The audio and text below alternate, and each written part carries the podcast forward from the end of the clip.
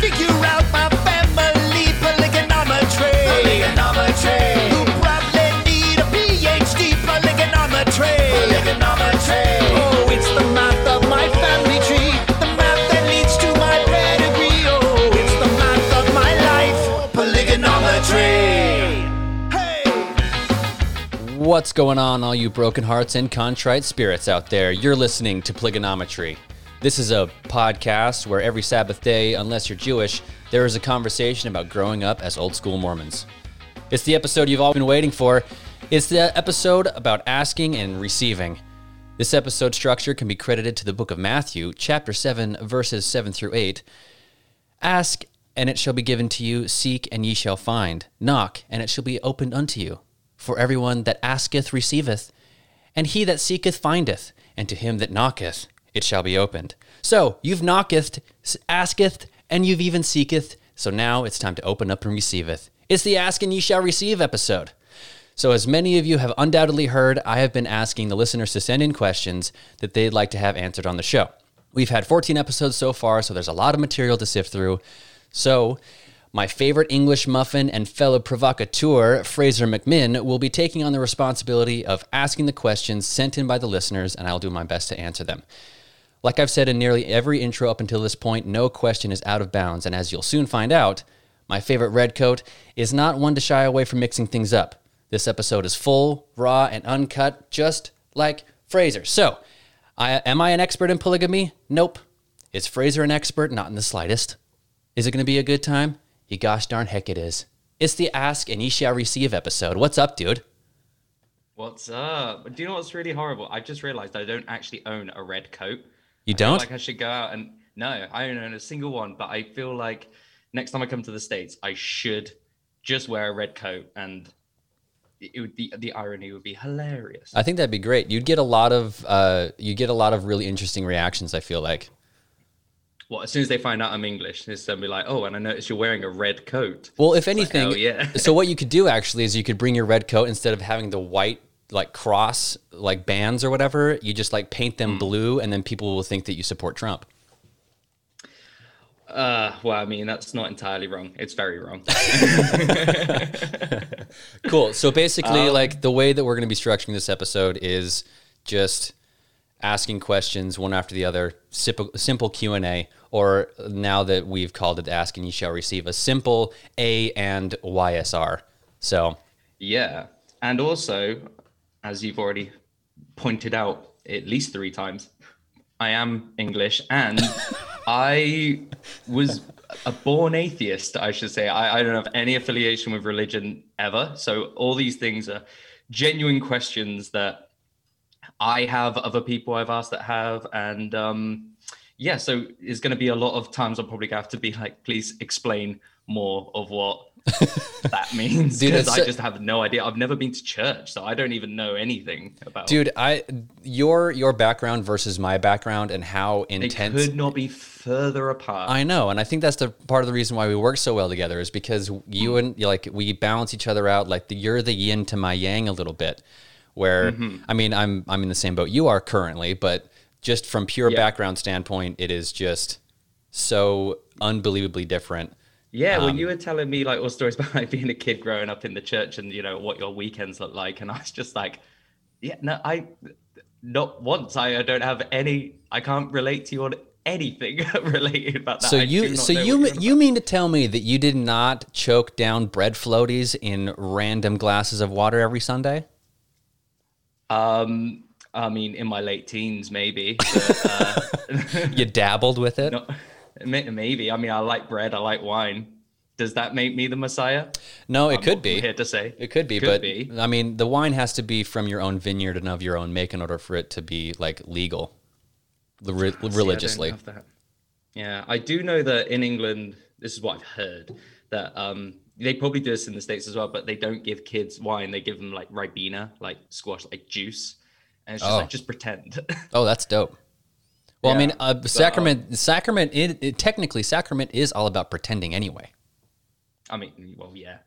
So, I mean, what's step, what's the step further with the kids with grape juice? That's cool.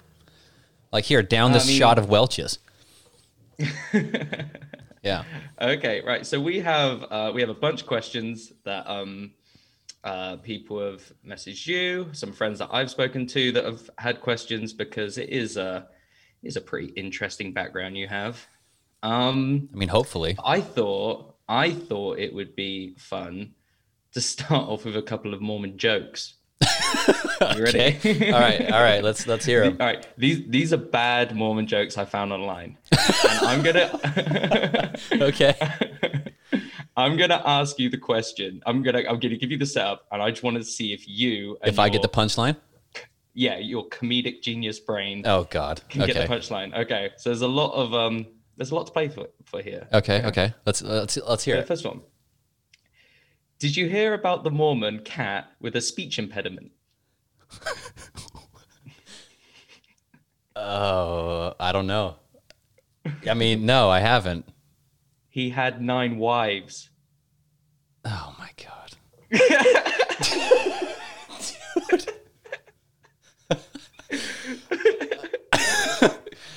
okay. That's All right. that's that's decent. That's a solid 6 out of 10. Yeah. Um this one this one's kind of funny. I don't think you'd get it though. Why do Mormons think Christ's second coming will be in America? Uh no, I don't know.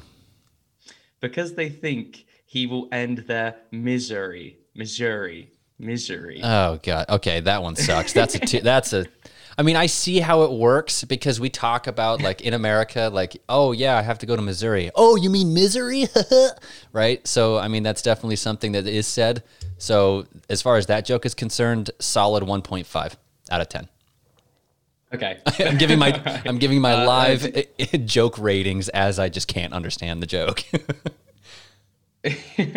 oh, this is an English one. Oh, well, this is the last one we'll do before we actually ask some proper questions. Only because it sort of relates to me a little bit, but it's not very good. okay. What do Brits call Mormons?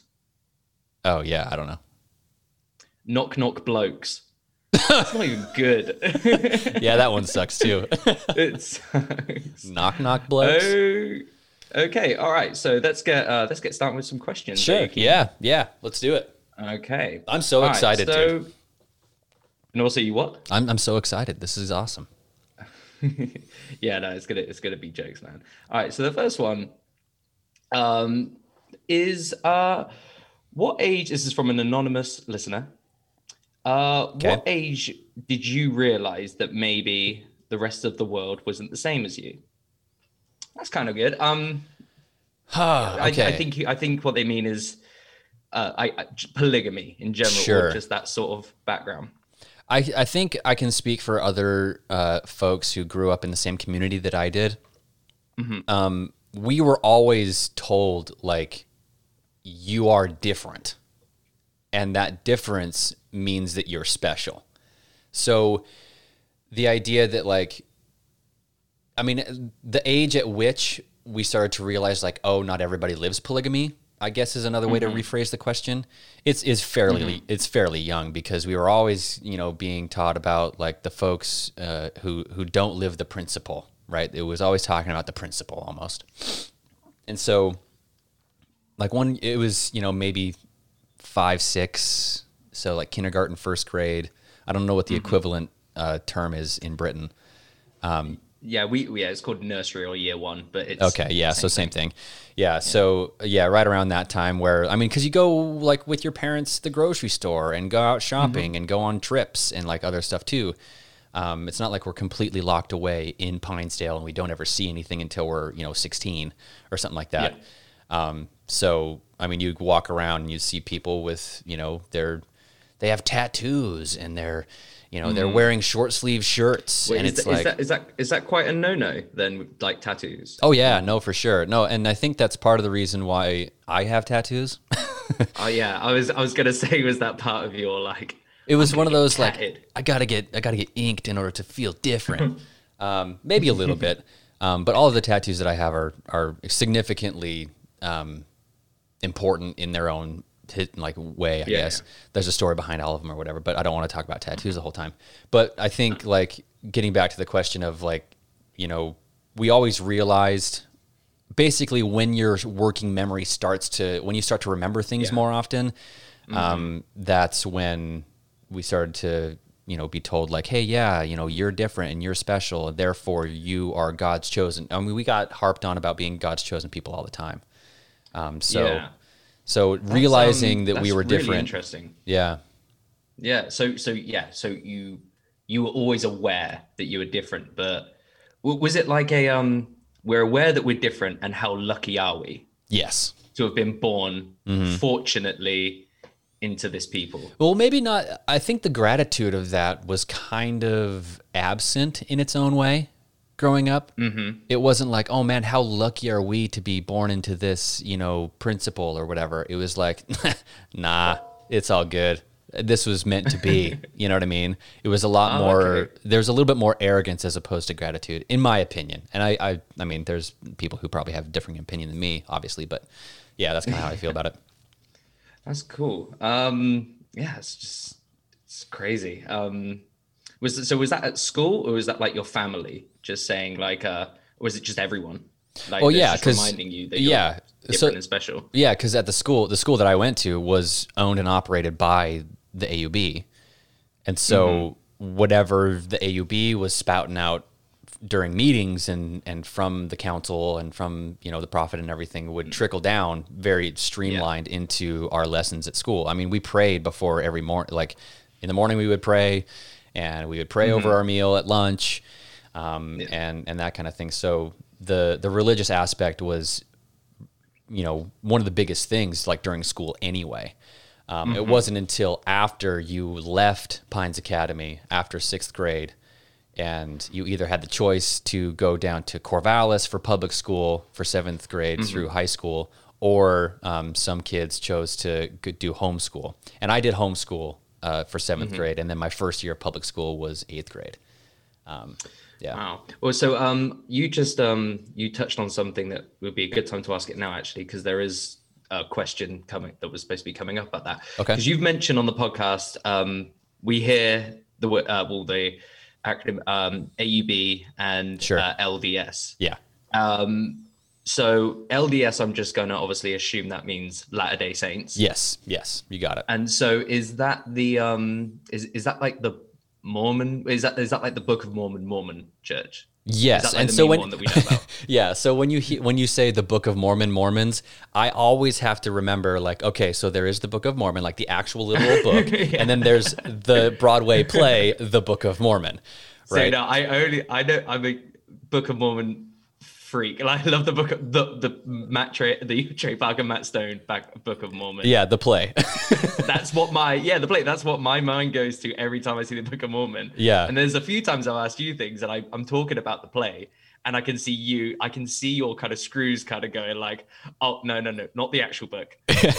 yeah, because like when you ask me like, okay, so what do they mean when they say this? You know, in the Book of Mormon, and I'm like. Wait a second. What book is he talking about? What verse? Which which is he talking about? Abinadi or Amulek? Like I don't know.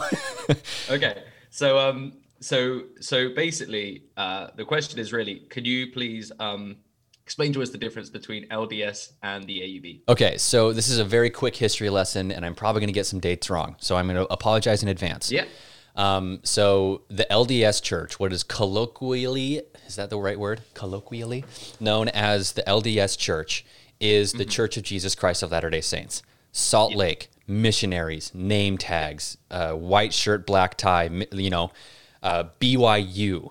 Like, when you think of Mormons, the first thing you, think, think of of, is you think of either the play or you think of the the main institution of the LDS Church or the Mormon Church.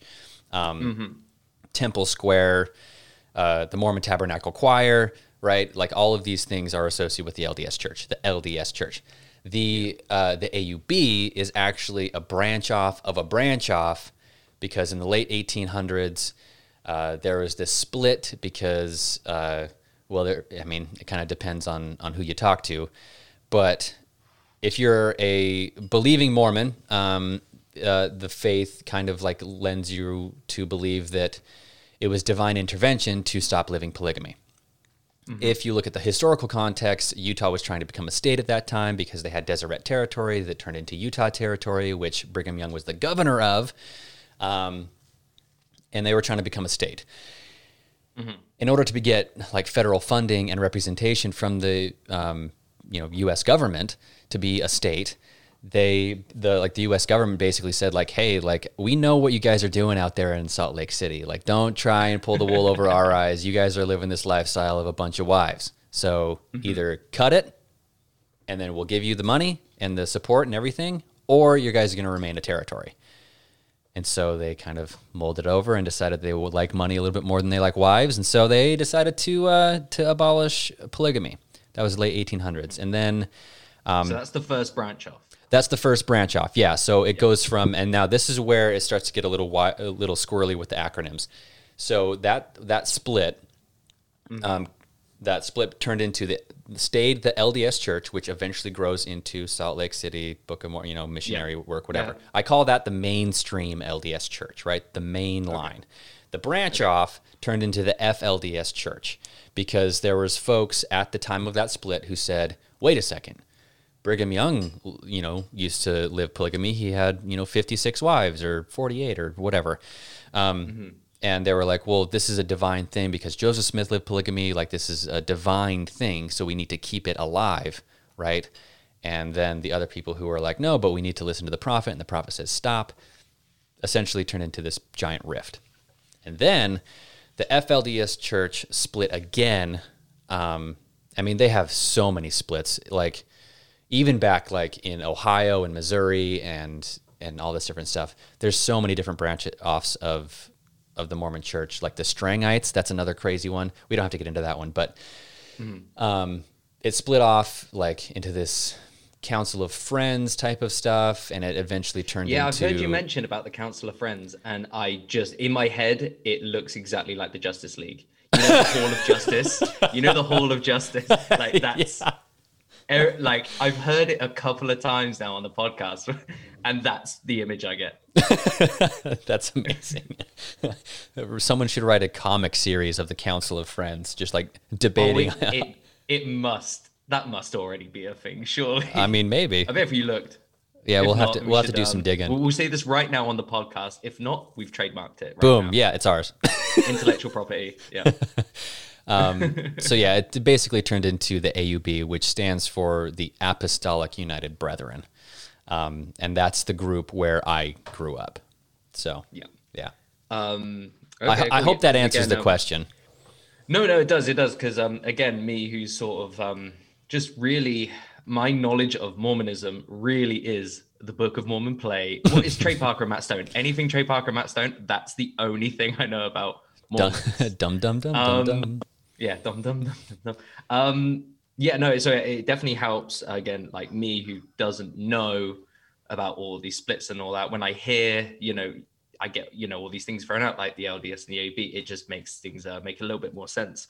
Sweet. Um, yeah, you just don't really uh, if because you know like Catholic or like Christianity, Catholicism, like it's just it's a bit like there's definitely like splits on them all, Mhm. but um, yeah, no, it's uh, it's really interesting. All right, so we got a question here from uh, Oscar Withers in Bristol, England. Oscar Um, in Bristol. Oscar, Oscar in Bristol. Um, they sound like farmers down there. um, and uh, this question is sort of. Uh, Can you can you read his question? Can you read his question in a Bristol accent? Oh, easily. All right. Hello. Okay. right. Um, how realistic? I can't do it. How realistic does the Book of Mormon act? Uh, how realistic is the Book of Mormon to actual Mormonism? Okay, so, So- I'm talking about he's talking about so the play. he's talking about the play. He's talking about the play. talking about the play. God, so how again- realistic is the play? again, every And time I'm I like- feel like, yeah, I know. I feel like there's going to be uh, quite a few Trey Parker, Matt Stone based questions. okay. Um, All right. But yeah, how realistic is the play to? Well, how good of it? Let's reword it a little bit. How, what good? How good of it is it in terms of like a reputation, of representing Mormonism?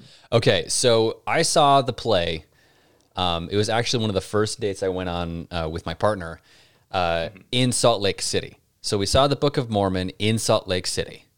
and it was one of the most magical experiences of my entire life. Like it was so amazing because in the play, there, you know, one of the young women who, uh, if you've never seen the play, essentially it's about these Mormon missionaries who go to Uganda for their mission.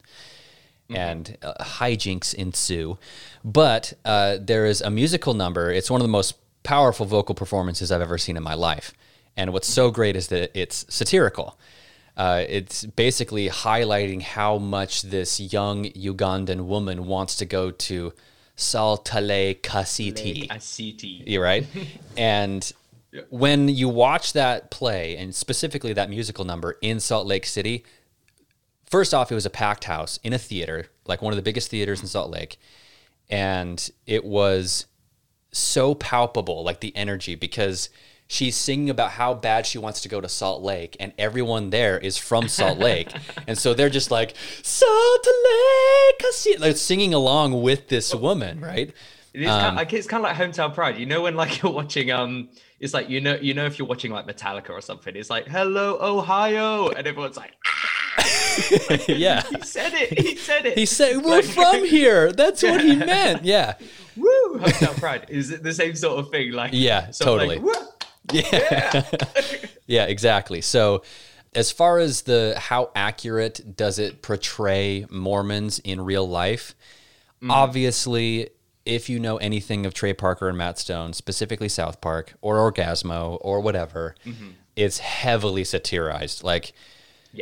They're but what's so beautiful is that they didn't just like hear about Mormons and then wrote a play. Like they actually came to Salt Lake City, did a ton of research, talked to a bunch of missionaries. Like they, I mean, they've said in numerous interviews, like they're obsessed with Mormons, like those two. Yeah. And it's just a fascinating thing. And so various musical numbers were so on the nose that I was laughing for three hours. I was cry laughing for three hours. It was so awesome. Like, From from conversations I've had with you and uh, learning kind of what I've gathered about Mormonism, I think "Turn It Off" seems like that was That's that exactly what I was gonna- pretty much on the money. th- that's what I was going to reference too. Is like, I mean, Yeah. if you've, yeah, again, for those who are listening, like if you've never seen the play, there is a specific musical number called "Turn It Off," and you can listen to the soundtrack on Spotify. They're all on Spotify, and they. They- They're good songs because they don't actually give away that much of the story. You Yeah. can like listen to them, enjoy it for the song that it is. Exactly. So essentially, the main character is having these doubts and these feelings that are uncomfortable. And so he goes to his fellow missionary companions and asks for advice. And they basically tell him to turn off his feelings like a light switch. Mm-hmm. And they reference all these various things ranging from guilt to like homosexual feelings. And it is Yeah. just so poignant and so It's brilliant. It's just so perfect. And the only thing that I can say good. about it, with, I mean, I would love to play the song, but I don't want to get sued. No. So- again, um, yeah, like it's one of those things that is just so beautiful. And so, as far as like representate or rep, representing re- representing actual Mormons, if you were to take specific aspect or aspects of Mormonism and then just hyperbolized them, like just overly like represented them, then that's what it would turn into. I do think though that um Trey Parker and Matt Stone, I think have they did bring Mormonism uh to a wider audience because I didn't know anything about Mormons until it was referenced on South Park. I didn't know anything about Mormons. You, you know what I mean? I, I had no idea. And then with the Book of Mormon, that I think, especially in England, because no one really knew anything really about Mormons until the play turned up, Yeah, and then it was like, oh, this thing's brilliant. Yeah. yeah, so good. So thank you, Oscar, for that question. That yeah. If you were to give me if if the question was like at what level of percent, I would say it is probably 75 to 80% accurate. Like the fact that uh Elder Cunningham is like this guy who's like feeling like he needs to prove himself the whole time. Yeah. Right? Yeah, yeah, yeah. Um, that's I would say that's pretty accurate. Elder Price kind of Were having you- this when arrogance. You were, um, yeah. When you were in church, were you more of an Elder Price or an Elder Cunningham? Oh, Elder Price for sure. Oh, piss off! No, you weren't. No, yeah, totally. No, Elder, no, because there was the, there was this level of arrogance, right? Like, Oh, true. Okay. I'm not talking about like I'm not Andrew Rannells. Like I can't. no, no, that's not Stop- the comparison. Stop pretending to be. yeah. No, I wish, but Uh, no, I was definitely more of an elder price for sure. Thinking like I all had it together, and I'm like I am this special person, and it's all up to me. It's like A question just from me: Do you make all your guests sit naked while they do the podcast? Or is it just- Oh, fuck you. there's no video, Okay, there's so- no video com- uh, companion to this podcast yet. Exactly. So, So. they've just got to um see. I'm bringing the sex appeal to the podcast because now you've got my accent, and now they're imagining me naked. It's this. It's it's now we've got the sex appeal. we've turned this, we've turned this podcast, we've turned the podcast from rated R to rated X real quick. yep, yep. um, this is a um. All right, so this one's from Christopher Forte. How many child weddings have you been to? I've never been to any child weddings, uh, and I What's the youngest? The what's the youngest age wedding you've been to? I have been that I've been to. Oh my god! I would say the youngest I've like the youngest bride or groom that I've seen in a wedding Yep. and and attended their ceremony and everything. Well, not the ceremony, but the reception has been yeah early twenties. Okay. Yeah, that's so, not uh, yeah, So not bad, not bad. And and the I thing. was I, I think I was expecting you to say 16. oh no, I think. no, I haven't been to any that have been that young. But um Yeah, I would say that as far as like the young child bride t- sort of idea that you know has been popularized by the infamous Warren Jeffs, um, Yeah. good old Uncle Warren. Uh, but uh, yeah, I, ha- I I think this is just my personal opinion, but I think it's kind of dying out a little bit more, just because I mean everybody has an Instagram, everybody wants to post their pictures online. So if you like go to a wedding and the bride is 13 and the dude's like 50, like either you're not taking pictures and posting on Instagram or it's not happening. You know, pics or it didn't count.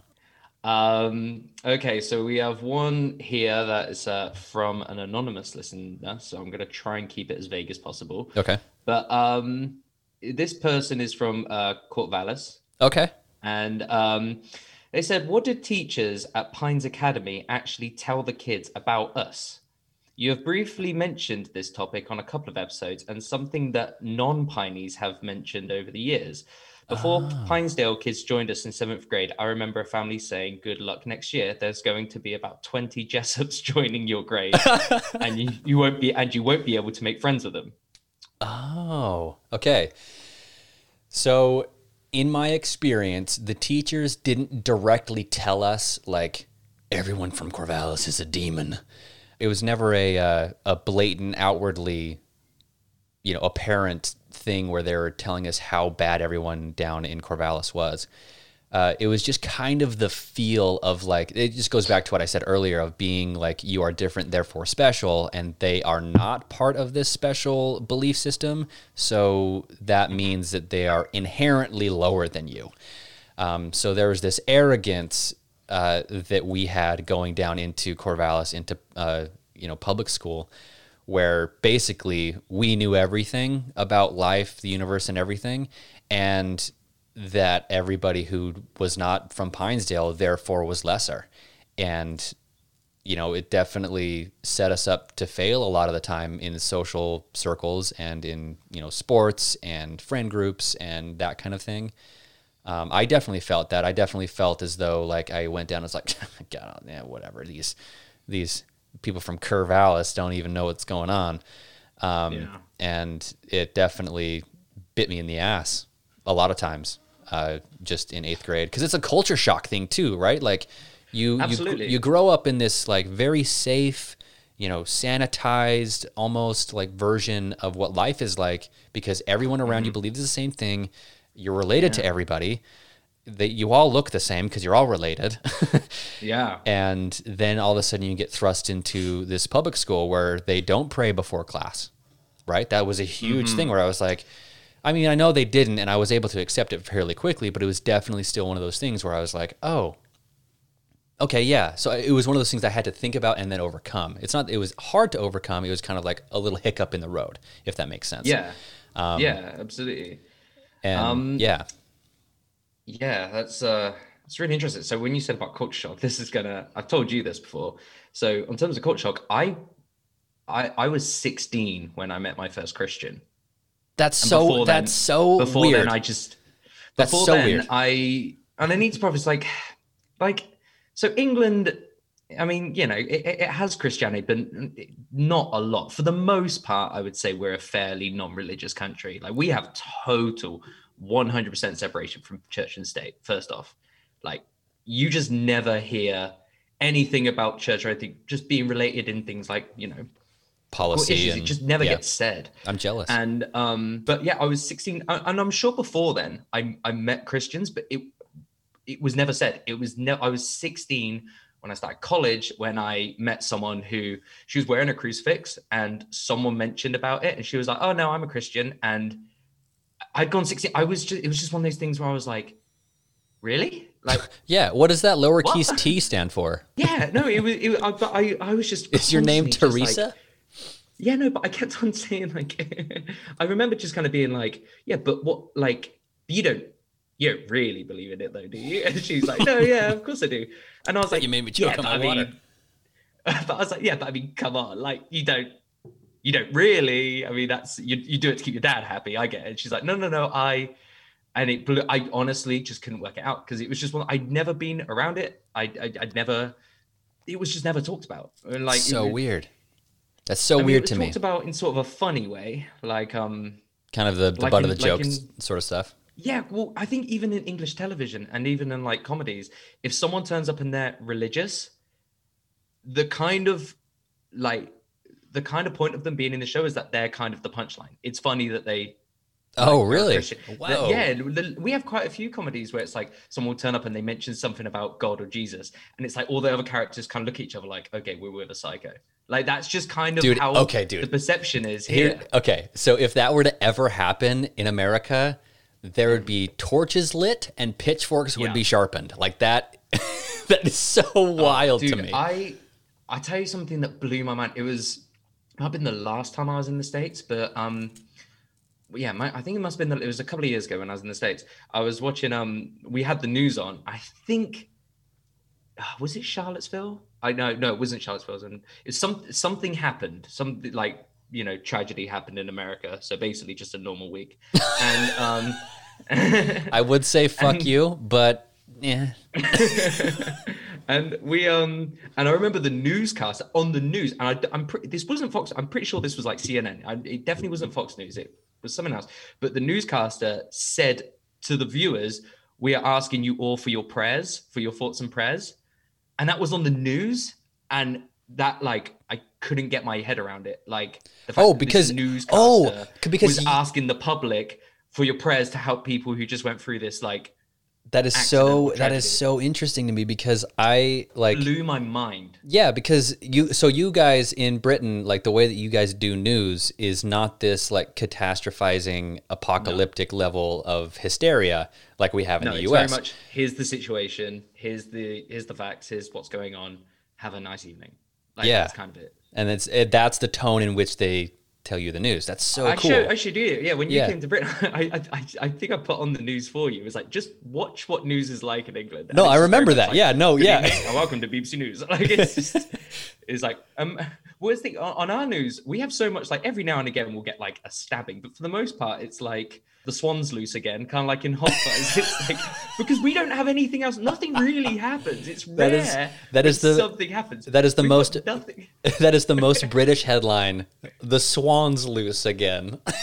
yeah, no, we there was oh, there, uh, KFC didn't have a couple of years ago. KFC didn't have any chicken, and that was on the news. That was the that was the news. Like it was like KFC ran out of chicken, and it's people literally on the news being like, oh, "I'm so annoyed now. I have to go to Burger King." so Oh, that's um, amazing. That's news in England. We- that's, we, nothing really goes down. That's awesome. Um, okay, so um, we uh, we have another one here from Tim King in Portland, the Windy City. Um, what percentage of people around you in your adolescence were you related to? Percentage? Okay. Holy shit. So I'm assuming that Tim, by the way, Tim, if you're listening, thanks for sending that in. If you were to ask me, like, of everyone I knew and was in some sort of proximity, people that I regularly saw. How about in my Yeah, da- in my let's say, yeah, daily you're life? regularly. Yeah, so let's say from all right, let's say up to when you're about 15 or so, right? Your Okay. daily life, going to school, hanging out with, and all that stuff. Percentage wise, how many of those people were you related to? I'm I'm I'm very confident in saying like 85%, 80%. Wow. Yeah. I mean, it's not to say that like I didn't have other people like who I weren't uh, who I wasn't related to because I was in high school and I did I did sports, you know, and so I was like I think it's just the pure mass, isn't it? yeah, just just overall statistical numbers like ev- almost every single person who lives in Pinesdale I am related to. Almost every single person. I mean, there's a few that I'm not and even then I'd be able to like do the polygonometry to figure out how I am. Um, Yeah. but like I am related to so many people in the area and then also people in Utah. Like like I lived in Utah you know for a few years after I graduated from university and mm-hmm. I was at the climbing gym one time and and I see this girl come in and she's bouldering and stuff and she just looked so familiar to me. I, and I mm-hmm. and I was confident that I had never seen her in my life before. But that being said, it I felt and knew in my heart that I was related to her, right? So I had never seen her before, but I knew that I was. And so I like go up to her and I'm like, "Hey, I'm so sorry. I, this is such a weird question." And she points at me and she's like, "You're a Jessop." she told me that and I was like, "You're a Jessop too." And so we started doing the polygonometry to figure out how we're related, whatever. And come to find out she's my second cousin. That's crazy. I Yeah. mean, you, we should have um we should have really dug deep for this episode and named it found out in some weird way how me and you are related. You know, we probably are Just- because you've come from Scottish descent, right? Yeah, yeah. So Yeah, same with me, so- Scottish. Yeah, so I mean maybe maybe We're, we're probably brothers. first brothers. Two brothers. Um yeah. Okay, so uh we got another question here from a ah, excuse me. Carly Vickers from uh, New Hampshire, you know, as we know, the the Lone Star State, and um, okay. was were you ever engaged to marry one of your cousins?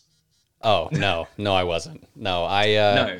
not at all. But this does touch upon a very common thread of questions that you must get. Uh, no, I, I personally was never involved romantically with uh, any of my cousins. Um, I think in episode three, the guest that I had on, um, she touches on her own personal experience of dating cousins and stuff. Yeah. Uh, I so, remember that episode. so was the name Carly who sent in this this question? Carly Vickers. Carly. Okay, so yeah, Carly, if you wanted to listen back to episode three, and I don't want to be too meta, like I don't want to promote my own podcast on my own podcast, like that's like really self-serving, but just for a lot more context, my guest, Joe Rogan doesn't do that. yeah, I mean I'm bald and white, so I mean this is basically the same podcast. Um, so yeah, no, I, I I never was involved with or engaged. I've never been engaged in my life. Um, I'm currently with a partner who I love and adore, and so I'm I'm very happy that I am not related to my current partner. But- but that being said, there's probably a little bit of I mean, just we're probably related. Way back. Yeah. Like my mom found out that she is my dad's eighth cousin twice removed Jesus. like after and this was like recently like within the last year and so when she found out the news it was kind of like this weird like almost i don't want to say crisis but like this weird thing that she had kind of like oh my god like even I, I couldn't even get away from it like and then my dad being my dad he was like well you're the hottest cousin i've ever seen in my life you know so so yeah no I, I found out recently. Um, so I have blue eyes, and I was looking at a f- it was a list of facts about people with blue eyes, and it turns out people with blue eyes all have one, like it's one common. They all share one common ancestor. Like the blue eye mutation, literally Oh, yeah. can be tracked to like one person. Me and my girlfriend both have blue eyes, so. It, I read that we were together. We read it. We just kind of looked at each other like, ah damn it "I'm gonna. I guess I'll move out." well, it looks like we're done here thanks Yeah. Thank, thanks for the Um, memories Okay, so you were never engaged to one of your cousins, but No. did you ever? Come on, be honest. Did you ever have a crush on any of them? oh of course yeah yeah Grim. Yeah, I know. No, no, because that's. I mean, it, it's like you grow up, and it happens in every elementary school. Yeah, there's just people Well, around that's you. That's what um that's what the, the podcast that you're referring to. Um, that's what she made quite clear was just like they're just the people around you, and you're the same age. Yeah, it just so happens to really be like that. that Yeah. you're the you're related, you know, and you don't think like the cousin loving thing when you're that age too. Like, I mean, you're you're in elementary school. It's a it's a playground crush, you know. You're you're throwing rocks at him to tell him you like him, type of stuff, you know. And like I I, I mean- it never coalesced into anything for me, but I can't speak for everybody. Yeah, no, absolutely right. I'm going to um I'm going to change it up a little bit. I found a list online uh, that's got Mormon lingo 101. All right, uh, I'm excited for this. Okay. I wanted to see uh, if these are real because some of them don't really seem real, but they might be. So let's look at this one. So um, FHE. F H E. Why do you guys say H? Because it's our language and you should respect that. Yeah, but I mean, if we want to like really go down this rabbit hole, there was this one thing that happened like in the late 1700s that you know definitely separated us from you. So it's kind of one of those things where you kind of have to let us spread our wings and fly. I mean, I know that you're still living in the American motherland, but you know, I kind of doing a thing I've here. told, I've, to, I've told you this as long uh, we, same as everyone else. We let you win. We had enough, and we were like, we're done. We don't need them. We're gonna thrive. It's we probably the- the... rest of the world. We didn't need you guys. We had everything else. well, I mean, it was probably the sun still doesn't set on the British Empire. to be honest, it was probably for the best. yeah, probably. Do you also be really funny? Since the whole, um, since the whole, you know, Trump. Am I pronouncing that right? Uh, no, no, actually, no, you are pronouncing it incorrectly. It's actually D R U M P F. So it's Drumpf. Yeah. Yeah. Um. He. Um. Since since all that was kicking off, I've had so many Americans be like, "Can you have a word with the Queen and see if she will take us back?" I was like, "Yeah, I'll have a word with the Queen. Shall Yeah. Over a cup of tea?" Okay, so Just F. about, oh, so hey, F. Big Liz, have you thought about taking back over? Big Liz. That's what I do. It, that, all British people, we love calling it, giving her nicknames. Like everyone calls her Big Liz. That's awesome. It's good. That's dope. She- Okay, so F H E F H E. Yeah. I don't. I, I I'm drawing a blank on that one actually. Okay. Well, apparently it stands for Family Home Evening. Oh, okay, yeah, okay. That's stupid. Yeah, I should have known that one. So, do you want to explain Family Home Evening? Because this is again something I've seen about, and is it real? Is this Yes. a thing that happens? Yes, it is. Yep. Okay, so gi- give me a quick, a very quick run through of what. All right. Here's my happens? here's my elevator pitch about family home home evening. A weekly meeting with your family where you basically have church just with your family. It usually happens on Wednesdays, I think. Okay. At least that's what I experienced. So what, like the dad would like lead it, like, or, Mm-hmm. And the mom too. Or moms. Well, w- moms, yeah. Yeah.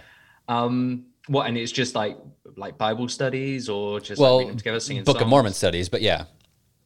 Yeah. Some Bible stuff, some uh, Pearl of Great Price stuff, some Doctrine and Covenant stuff. Um, reading from the quad. Yeah. this is this is a question I've just thought of right now, and I need to ask before I forget it. Sure. Right. If they, all right. So let's take the trilogy, shall we say, the Old Testament, the New Testament, the Book of Mormon. Okay. Okay. That's just two. First off- that's just two of our books, by the way. Uh, whatever. Okay. but if, first off, which one of those do you think would make the best movie, and which of the three would be The Empire Strikes Back? That's such a good question. It's a banging question. That's a banging question. Dude, that, I've never had that question before. That's the first time I've ever heard that. Okay. Old Testament, New Testament, Book of Mormon. I think the best movie would be the um ooh, it depends on what kind of movie you're into. Because if you're into like Yeah. hardcore action and like dismal outcome like Book of Eli type of stuff, then you want to watch the Old Testament. For sure. If you're into if you're into murder porn, then yeah. What's Oh the Old yeah. Testament? Oh, totally, Ah, totally. dude. Old Testament for sure. And something that I will always adhere to is that the only so eh, okay, so when movies come out that's based off of a book, everybody's like, "Oh man, no!" Like the it happened all the time with every Harry Potter film, right? yeah, yeah. It's like, "Oh, the book is so much better. The book is so much better," right? And you hear that the book is always better than the movie, except for one particular movie, Charlton Heston's The Ten Commandments. The movie is way better than the book. okay. Like, way better. The music is incredible. What they accomplished with the scope of that film. It's on it's honestly one of the like if you if you were to watch You hear that, that, listeners? If you're at home right now and you're listening to this in between the Bible studies, you're hearing it right now from Chris Jessop. Stop reading the Old Testament. Watch just watch just watch the Ten Commandments. it was made in the fifties. It's a banging film. I love that movie. To be honest, I think it's great. Um, yeah, so I would say if you're into that kind of movie, then definitely the Old Testament would be the best movie. But if I were to ask in the heart of hearts, in my heart of hearts, I would say the Book of Mormon would make the best movie because it's just kind of new and fresh. It's got an interesting Everybody, arc, I feel. yeah, yeah, yeah, exactly. So, as far as which one would be The Empire Strikes Back, I think that would honestly be, um, I think it would be, yeah, I think it would be the Book of Mormon. I think it, the the best one would be the Book of Mormon, and The Empire Strikes Back would also be the Book of Mormon. I agree with you there. Okay, um, I'm going to give you another uh, lingo question. Sure. A Mia maid. A Mia maid. How do you spell it? M I A M A I D. Mia maid. Yeah. The fuck is a Mia maid? Apparently, apparently, that's a name given to young women ages 14 to 16. Like I said, I didn't think these were real. I just found them. I don't know. Uh, Is that real? I mean, apparently, and apparently, apparently, a group of apparently a group of young women ages 12 to 14 are called beehives. I have no Oh, idea oh, oh, okay, okay. So this is when you are going through um, basically the female equivalent of the priesthood. Oh, okay. Okay, so in male terms, because we're the penis holders, aka priesthood holders, uh, you go through like you get ordained into the Aaronic priesthood. You know, when you're 12, 13 years old, I think. Exact. Uh, yeah, I can't remember exactly when. Um, and you get ordained as a deacon. That's the first rank, if you want to call it that Yeah. and then you you grow a little bit older and you learn more things and you get ordained as a teacher and then after the teacher it comes to priest um, and then the deacon teacher priest kind of sums up the aaronic priesthood. And then there's a different type of priesthood that's holier and more powerful called the melchizedek priesthood where you go to elder and, and, you know it, it goes on all the way to the prophet. So i don't know what the ranks are for the females because we mm-hmm. just weren't told. Like No. that just wasn't a thing that we did. No. Like it's just kind of mm-hmm. like a thing that just wasn't talked about, Yeah. which no, kind of speaks to a um, bigger problem, in my opinion, of like not really understanding. Oh, know, absolutely. the female um, plight. That's that could be very, very dangerous. Okay, we have um, another one here. Okay, so this is another one from an anonymous listener. Okay. Um, a question for you personally: Did you ever feel like you did not belong to the community due to the sole fact that you only had one mum? Was there ever a time that you felt inferior, did not fit in, or wish that you would, or wish that you would have had a second mum? And on the flip side, did you ever feel like you were better than anyone due to the same thing? That's a very good question. That's a great question. Um, So, shall we address the first question first? Because there's a couple yeah, yeah, yeah, So yeah. the first question of that was Did you ever feel like you did not belong to the community due to the sole fact that you only had one mum? yes, yes. I felt did. like I, I felt like I didn't belong. I felt like I was not an outcast. And I mm-hmm. think the only reason, no, not the only reason. I don't want to. I don't want to paint with too broad of a brush, but I think that like the fact that my last name was Jessop held a lot of weight. I think I've talked about that before, but like Yeah, me and I, I'm, I've asked that before. I- yeah, yeah. So was, um, the fact that my last name had the weight that it did, I was able to kind of be accepted, even though Mm-hmm. I wasn't, you know, literally the son of a polygamist, right? Mm-hmm. I'm the grandson of a polygamist, but I'm not the son of a polygamist. Um, And that definitely, I think that definitely shaped like people's opinions um, about my father in particular and my mother too. Um, And my mom's episode kind of j- jumps into that. And I'm hopefully going to have my mom and dad. episode. Yeah, I, and I'm going to be having uh, both my mom and dad sit down together on just an episode and just chat about it further. But Yeah. um, yeah, I definitely feel felt as though I was an outsider for sure for not having a mom, and there was there was there was jabs, there was jokes and stuff about like, yeah, when you're when Chris has only got one mom. Chris has only got one. Isn't that weird? Because in every other in every other school, if it's like Chris ha- Chris has two moms, that usually means that's because your mom's a lesbian and Yeah, yeah. it's just you're getting teased about it. Yeah. But how weird is it for the opposite thing to happen? yeah, man, it's completely ridiculous. Yeah, no, it's it's weird. And so there was jabs, there was jokes and stuff. And when I was a little kid, definitely like it was, uh, you know, it was an ego hit. You know, it was kind of like "Ugh, I don't, I don't like being made fun of. You know, and Did you ever did you ever kind of have that conversation with your dad where you were just like, Dad, what you playing at? Like, go out there. Like, you can get out there, Dad. Come on, yeah. these Like, was there babysitters. that was there ever that part of you that kind of was like, Dad, what are you playing at? Um, only having the No, one. I, I never went up to my dad and was like, "Come on, dad! Like the babysitters are ripe for the picking." You know, like Yeah. it's not. It was never like that. I think I did ask him a few times when I was, you know, eight, nine years old. Like, why don't we have more than one mom, or why don't I have more than? Why don't you have more than one wife, or whatever?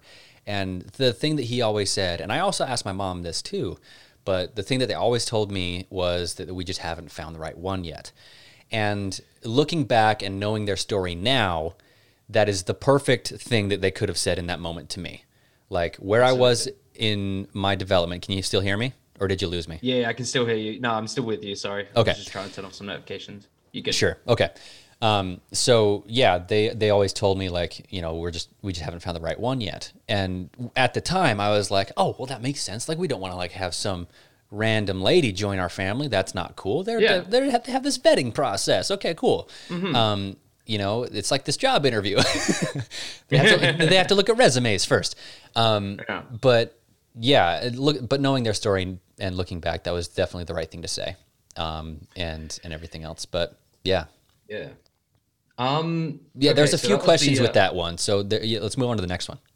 With with within that giant clump of questions. Within was that giant thing, yeah, yeah. So, um, so to the fact you only have one mum, was there ever a time where you felt inferior and did not fit in, or wish that you did have a second mum? Okay, so we've just covered that. Yeah, I, I Um, never, I never so- wished, I never wished to have another mom. You never wished? I was curious why we didn't, but I never wanted it to have another one because I wanted my dad. Like, if my dad were to have another wife, that means that I have to split my time, and I didn't want that. I was jealous. I wanted to. He's like, no, he's my dad. Like, and all my siblings felt the same Oh, way. Yeah. You know? Yeah, that's a that's a good point. Okay, so uh, and then the end of this was on the flip side. Have you ever felt that you were better than anyone due to the same thing? Um, I never felt what- better than. I, I never felt well, superior I to don't know. the. I, I, I kind of obviously this this is a, an anonymous listener, and I don't mean to sort of, you know, butt into their question, but I kind of take issue with the word better. If we could rephrase that, because I, I, I kind of get what they're trying to get at. sure. But the question, um, yeah, on- have you ever felt better than anyone due to the same thing? In, in not so much of a sort of an attacking sort of way. That question basically is what I'm just yeah. we'll Okay, no, okay, thing, but yeah, I got you, I got you. Really saying that you felt better, but Yeah. Okay. So kinda I. happy, shall we say? I never felt that I was superior compared to my polygamous relatives. I, I never felt that way because it was th- like the common thing was to be a member of a polygamous family, and I was the uncommon one. But that didn't turn into this inflated sense of self, so to speak. Um, you know, I was, I, I, to be completely frank, like there was times where I felt like I was, you know, I was jealous. Like, oh, they're living this, you know, they're living the fullness of the gospel, and I'm not, you know. But then again, the feelings of being jealous of like I don't want my dad to have another wife because he's my dad and I don't want to split my time, that always outweighed the jealousy feelings of like jealous that I wasn't living polygamy, if that makes sense. Yeah, no, absolutely. I, I wanted I wanted my dad to myself. Yeah. Like me and my siblings, my that's what I wanted, and that th- that feeling was way stronger than feeling like an outcast. So, and I feel comfortable with that, you know. So, And um, also, just to um, address something else that you said, that was um, another question that we have was um, about just having the surname Jessop. Uh, how often did you feel like that maybe hindered you in some way? um, that has a lot of connotations within the local area. Some of it is good, and some of it is not good. Yeah.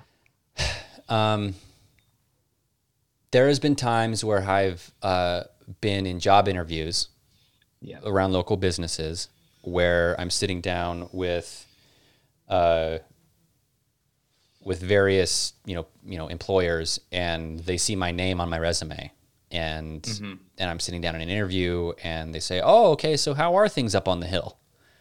Like, you know, so it's a known thing, and sometimes depending on who you are and how like what your opinions are about Pinesdale in general, it could be you know a good thing or a bad thing you know. And i there's been times where i've definitely felt as though you know being a jessop has hindered my employment opportunities um, and there's also times where i felt like it's been a good thing you know because mm-hmm. like there's this work ethic that comes with being a piney because we're a bunch of blue collar folks and we're not we're not afraid of working hard.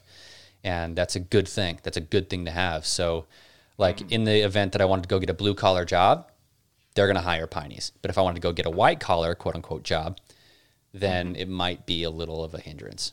That's just that's just um, what I feel about it. I, I'm more than willing to be wrong about it. But yeah, Okay, this is um, this is a really good question. I think this is the one that all the listeners really want to know. Um, fuck, Mary, kill. Joseph Smith, Abinadi, Moroni. fuck Mary kill. So it was Joseph Smith, Abinadi, and Moroni. Yeah, Oh God. Okay.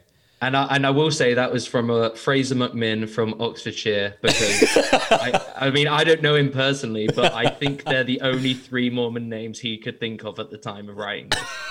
this. Okay. Uh, uh fuck Mary kill. Now's the point where people like anyone listening to this right now is like the volume's just gone up. Okay. Uh, I think And I also, would. the great thing right now is that while you're thinking about this, they're also thinking about. yeah, dude. Okay. Okay. Uh, I Please email in your answers. I think I would marry Abinadi. All right. I would marry Abinadi because he was he has a lot okay so his story is essentially like there was this wicked king and he was this pillar of light and and wisdom and he was god's prophet and essentially he was killed for it he was burned at the stake. And so um he like he stuck to it. You know what i mean? Like he he didn't falter in his uh in his belief systems at all. And so i feel that would be the best quality to have in a marriage situation to abinadi um as far as fuck or kill i think to be honest this might be the most blasphemous thing i've ever said in my entire life but i would kill joseph smith Oh, and then I would and then I would you're fuck Moroni. so lucky you're out of the church now, dude. that is you're out of it now. okay, okay, and and there's a reason why. Okay, so Moroni Yeah. in the Book of Mormon, he, he's again he's one of the last people. Like he's kind of this, you know, uh, I don't even know how to describe it. He's kind of like the Rambo almost Okay. of of God's uh, divine word, if you want to call it that. I mean, he's not he's not like setting up booby traps in the woods to, and you know shooting an AK forty seven in the air with his shirt off, but um, he is also an angel. Who doesn't want a fucking angel? Like, what would what would a heavenly fuck look like and feel like, right? I cannot agree with you more. Right? And it's then- I often think about. And then by de- and then by default of the game, fuck Mary Kill, then I would have to kill Joseph Smith.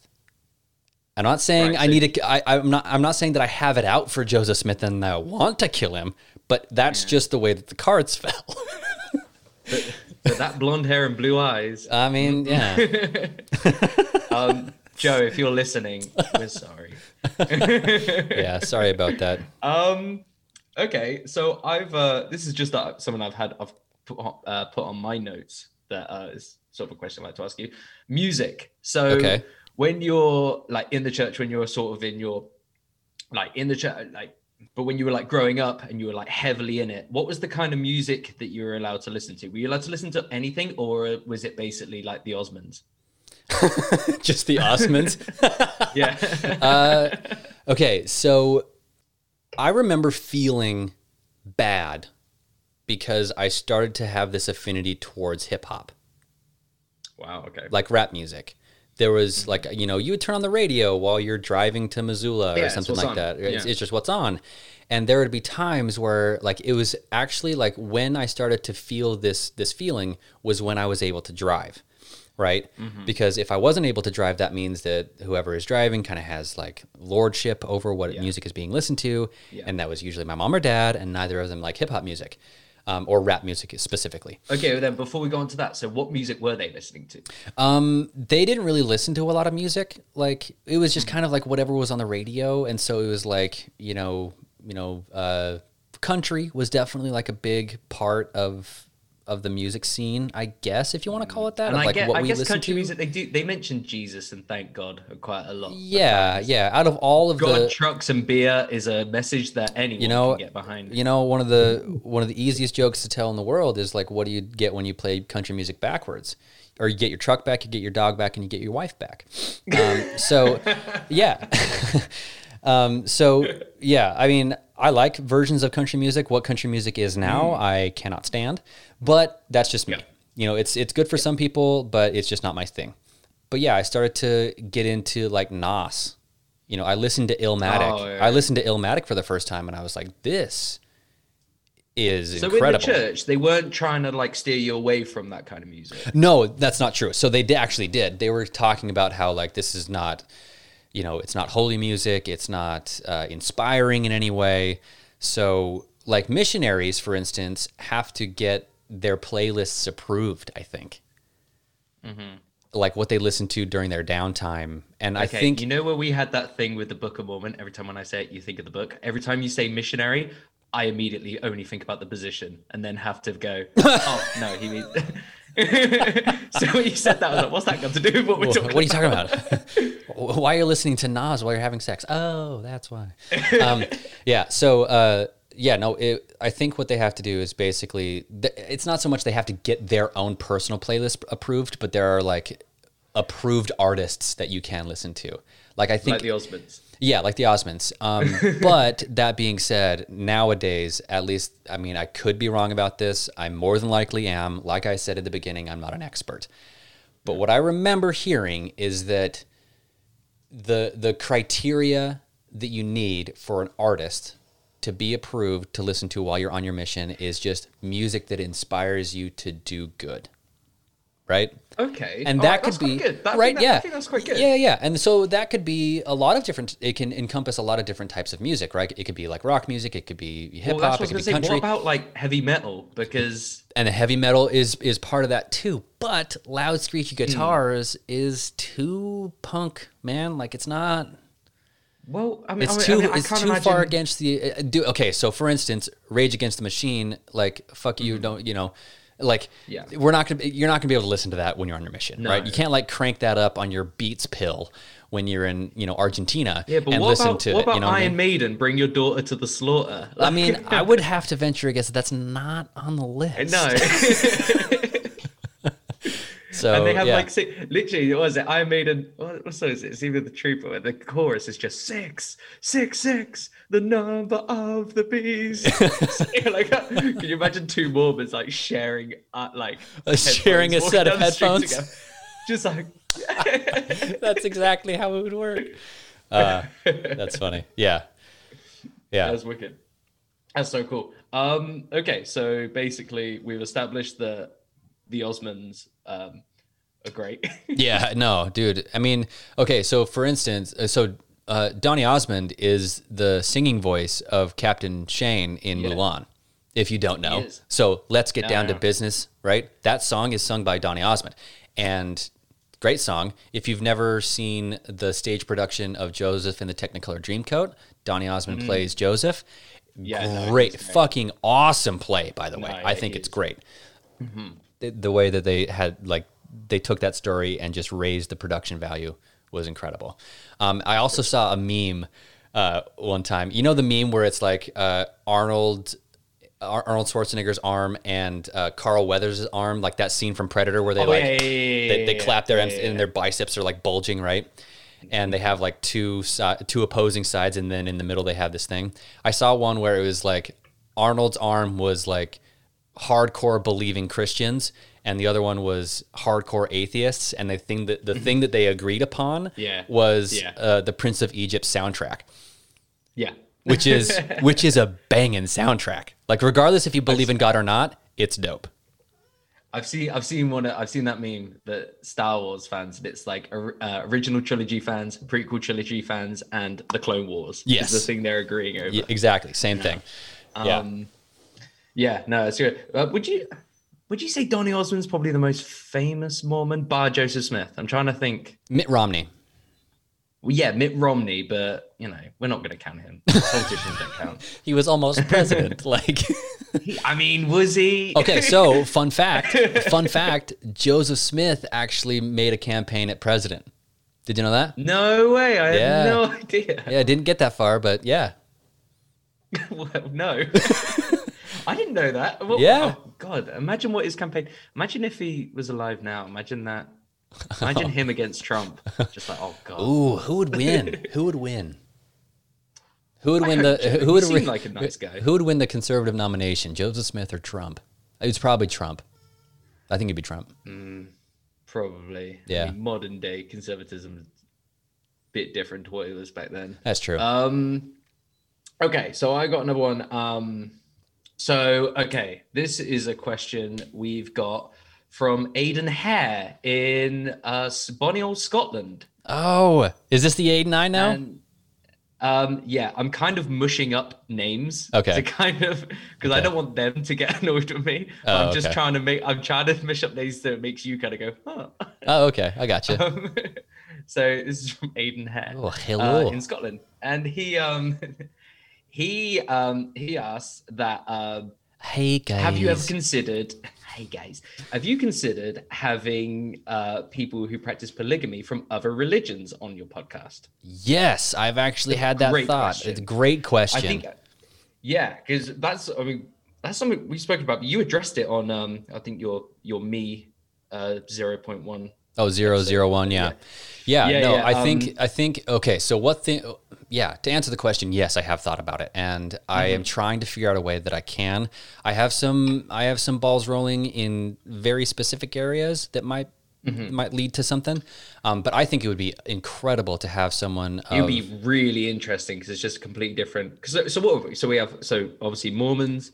Um, if I can get there? someone So if I can get someone who has like a, a close proximity to like a sub-Saharan African tribe where that is Yeah, practiced, yeah. I think that would be Yeah. such an incredible experience to sit down with them and talk about it.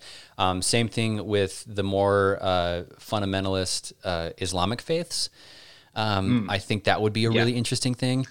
Um, and just also there is there's like other religious affiliations that aren't associated with Mormonism that practice a version of polyamory and like polygamy. well, that's what I was going to say. So there, you get a lot there. I mean, polyamory is uh, gaining numbers as the years go on. Yeah, uh, there's yeah, starting sure. to become more and more people who are into polyamory. Um, that'd be really interesting to have on the podcast because that's a bit more. Um, it's kind of anyone. It, it's not so much that it's like the man gets lots of wives. It's it's all good within like.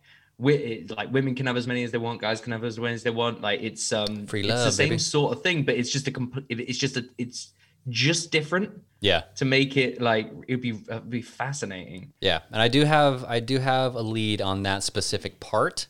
Um, Mm-hmm. and uh, it's coalescing into something that I hopefully that hopefully will turn into something. So Well, yeah, fingers crossed. I think that would be um that'd be fascinating. Yeah, Yeah. especially speaking to um yeah people from like uh someone who grew up from in like the Middle East or something. Yeah, yeah, yeah, that. It would just be because it's the same story, but from a different perspective. Yeah, in a way. yeah, totally. You know, that's the um at the end of the day, that's uh that's kind of what it is. Um, okay, I have uh, another question from Emily Macaulay from uh, Stratford upon Avon okay, and uh, she asks, um, uh, "What's the most amount of wives you've heard from that someone's had?" Okay, so basically, yeah. So what's Oh. the most amount you've heard someone have?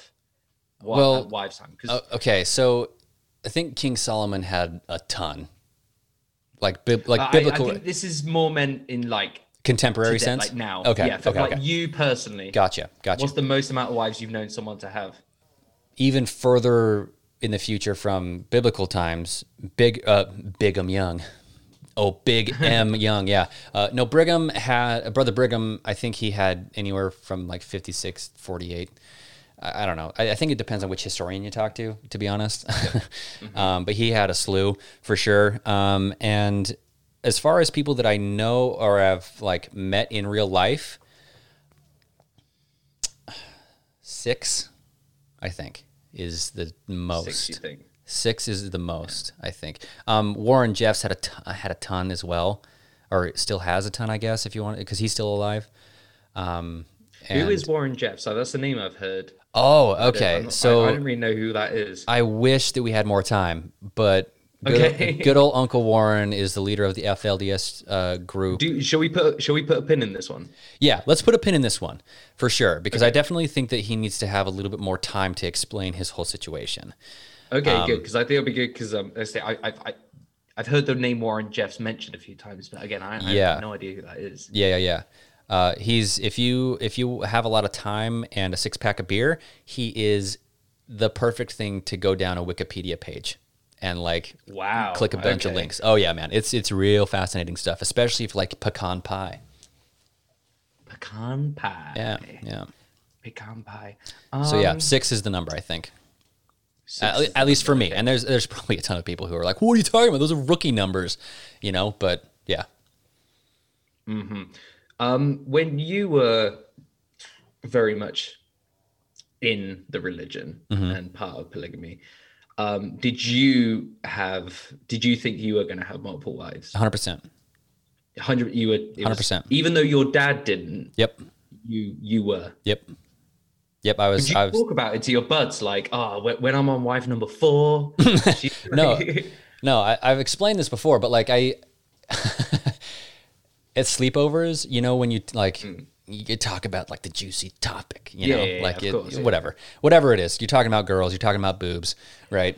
Um, that was a part of it, but like the juiciest conversation that we could have was talking about how many wives we're gonna have. Yeah, like Would you try and how- outdo how each many? other? Like, How many like, are you gonna I'm have? probably gonna have three, but I'm gonna have four. um, no, not really, because most of the time you had, you had put a lot of thought into it. Like for me, for me, when I was a kid, this is so stupid. Thinking back to who I was at this time is just, Okay. ah, it's so painful. All right, go on. What was your number? Uh, three, three was my number. I think I could make it work with three. Two is just like, Uh, ah, not holy enough, but three is, yeah. You can you can fit you can easily fit four people in the same bed. That's fine. I may just need to get That's a bigger bed. Yeah, yeah, yeah. Yeah. I mean, Bigger house, bigger bed. how much bed. do you think? Um, uh, this, this is a question that has come in, but I'm gonna answer. I'm gonna ask it now. Sure. How much do you think orgies happen?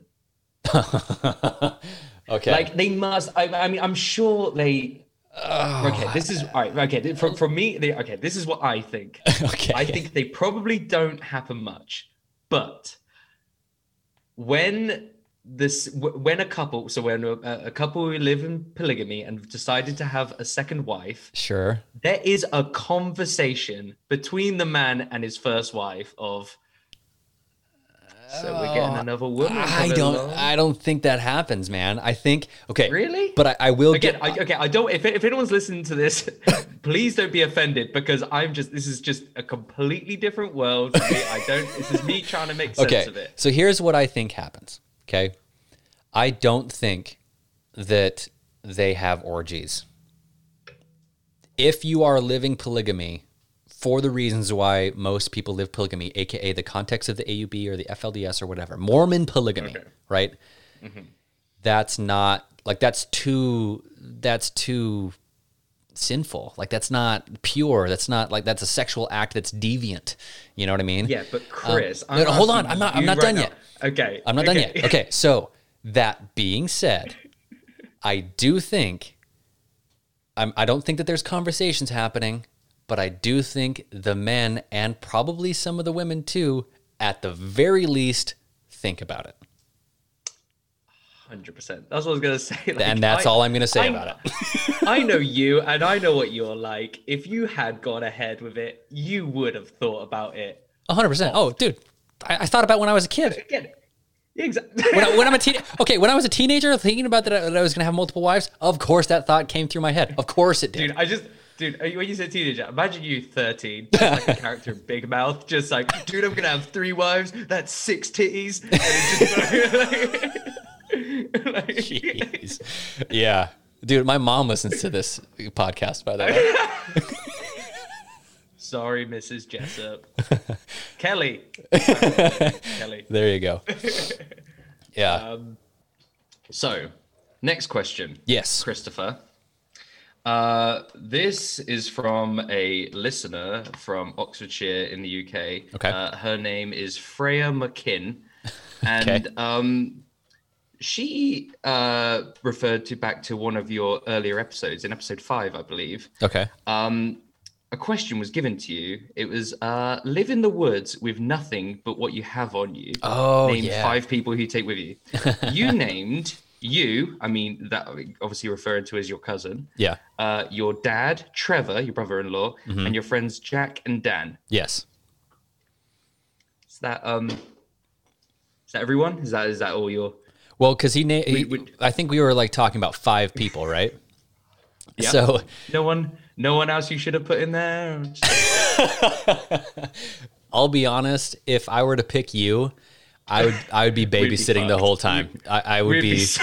I would be taking I'm terrible. at this. I would be taking care of me, and I'd be taking care of you. Think about the amount of writing we could get done. No, we're gonna be foraging for meals. That's what we're gonna be doing. And You could go do that, and I could just I could just work on the stuff we laughed at the night before, and I'd be like, look, what- no, you see this bit? No, I think we could actually work this into a skit. no, man, like, yeah. so that particular guest and I have had that conversation in all its various forms, thousands of times. Yeah. It feels like, you know, like what is your ideal zombie apocalypse team? Right? We have those I, I conversations. think every single male has had that conversation with his friends. oh, of course, yeah. No, it's I it's a I do not know a I genuinely do not know a single male in my life who doesn't have a zombie apocalypse plan. like everyone does. It's so great to know that everyone has at least some idea of a plan. That way, we're Yeah. all have we all have this foundation to hopefully where we're not going to be, you know, World War Z. You know, but, But also, like Sha- Shaun of the Dead came out when we were like twelve. Or actually, we were, we were younger than that. But we were, so when we were twelve, I remember all our plans were like, all right, then we'll go to the White Horse, have a pint, and wait for Wait, it all to blow blow over. over, And we were yeah. like twelve or thirteen. we were just like, we'll probably have a pint. that's distinctly that that's Yeah, distinctly British. anything more British. Yeah, no, totally. Because with us, it's like, all right, what kind of guns are we gonna have? You know, it's like, how many spikes am I gonna have to screw onto my RV? we you know, always said we always said all right so because there was some there's some like I, I live in a really small town so there's like farms surrounding it Yeah. we're like we need to make our way to a farm because the chances are if we're ever going to want to find a gun it's gonna be our chances are most likely a, a farm somewhere yeah, yeah. and so it was like all right we get ourselves to a farm but on the way we'll go there have a pint and then like, it was like, oh, this is good. We were like, we're like, no, we'll be around. We could go to the White Horse. We'll get a pint there. Then we'll go a bit further. We might as well stop off at the Penny Black. And like, it was like, Okay, so uh, here's something that I'm curious about because I don't know the exact details. Who is allowed to have guns in England? no one. Well, I mean, not no one. I mean, so the all right. So some police are. Some they are police. special police that we bring in. Yeah, normal police aren't. Okay. and so it's it's so um so uh my friend our friend from um from china our friend richard Yeah. his brother um, he won't mind me saying his first name his um his older brother it works for the police Okay. and um Like the- the gun police? his- yeah well he was just normal police and he's just finished um basically getting into now he's like this a, a gun spe- he, i can't remember what the word is firearms something. So now he's trained on so if something was to kick off then they would bring him in but Okay. so other than that so so um that and basically farmers like but they need a, a license. Again guns are heavily illegal here so like farmers are but again you need a license for it. And I, from what i hear licenses really aren't easy to get. Um So you need like a lot of And, like- justification and reason Yeah, and yeah, training no, and all that stuff. Um, It's a pretty si- like stringent vetting process, right? Oh yeah. Well, again, it's just also one of these things where it's like, no one here's trying to get a gun. You know, it's just like it's not. I'll be honest. really- I'll be honest. I don't know what you're saying right now. it's just it, it, it's the thing. It's um. I was speaking to uh, one of my uh, friends from America, Kathleen, who she she has guns and she grew up in a military family. Guns were just a part of you know same as you. Just guns Yeah. were just like a part of. They're just around, yeah. with. Yeah. And um, she'd never been to England, but she said that um, it's when I just met her. She was just kind of like, "So wait, you're telling me that if if I brought my gun to England, she was kind of like, so I can't take my gun to England?" And we were like, "No." She was like, "What would happen? Like, would they take it off me?" We are like, "No, you'd be arrested, like thrown into prison. Like You would go no, to jail. Like, yeah, you would go to jail, like from the airport to jail, and." No, you can't bring a gun. Like, we, we were just like, what a ridiculous thing someone to ask. Like, no, you can't bring a gun. That's so. Yeah. No. yeah no it's that's crazy because again then like um like it's obviously it's it's just a lot more casual for you but like if i'm anywhere and i see a gun i kind of feel myself tense up because it's just something i'm not used to seeing sure. like if i'm if i'm in an airport you don't really see gun like airports in england you don't see guns like by the security Sure. I just swear, you- uh, rarely ever. But like sometimes I'll go somewhere like Turkey or obviously like America and that, and just seeing people with guns on them, it just freaks me out because it's just like I'm just not like I I, I remember as a kid just like staring at him, being like, because like you fantasize about guns, but especially when you're a kid, especially in England where they're just not real. You know what I mean? Oh yeah, because it's like it's the the wanting what you can't have idea, right? Yeah, or like something like that, yeah. Boys are boys are boisterous and they play fight a lot, And you girls are a lot of girls, horror Chris, yeah. Yeah, yeah, but like, but you know, you you pretend to shoot each other like on the playground. Okay, so here's you're so, so here's a question: How illegal are finger guns, like finger pistols, like like do they, do you get in trouble at school for that? So so so finger guns are allowed. Finger banging is frowned upon. okay, we'll move on to the next question. Yeah. All right. Okay. So move on to the next question. All right. We've had um, again. Uh, this person just didn't put their name, but they mentioned about your theme song. Said, "Hey Chris, uh, big fan of the podcast. Uh, I'm also a very big fan of the theme song. I can't seem to get it out of my head. Oh, sweet. Who did that song? That's a good question because I don't think yeah, actually yeah. So um, uh, my first cousin once removed on my mother's side. Uh, his Mm-hmm. name is Aaron. Um, he is a lead guitarist in a few tribute bands. He the, the guy is just the coolest man. Like he his day job is building guitars. His weekend gig, I mean, pre-COVID was like doing shows, like rock and roll shows with his tribute Okay, bands. I'm gonna stop you right there. try and think of a cooler job than that. Uh, Like, right? Try. Dude, I know, right? Like that's the coolest thing. And then in the evenings, if he wants just an extra side hustle, he does guitar lessons. So this guy like eats, sleeps, and breathes rock and roll. And he's not like There is no way he doesn't get laid like constantly. just like Well- imagine a bar, just like, oh, in my day job I make guitars, and my second job I just he's he's happily married and they are wonderful. They're the coolest. They're the coolest folks. Uh, we recorded an episode together, and unfortunately, his side of the recording. This is before I had the setup that I do now, um, and the file that he sent me ended up getting corrupted. So we're trying to reschedule a new a Oh, new recording you session. Yeah. So I mean, it's just kind of comes with the with the territory. Sometimes you know where where things kind of just Mm-hmm. have technical difficulties and stuff. But um, I'm very anxious to get him sitting down. But he, I reached out to him and I said, hey, like I'm trying to get this podcast together and it doesn't make sense not to have some sort of like introduction.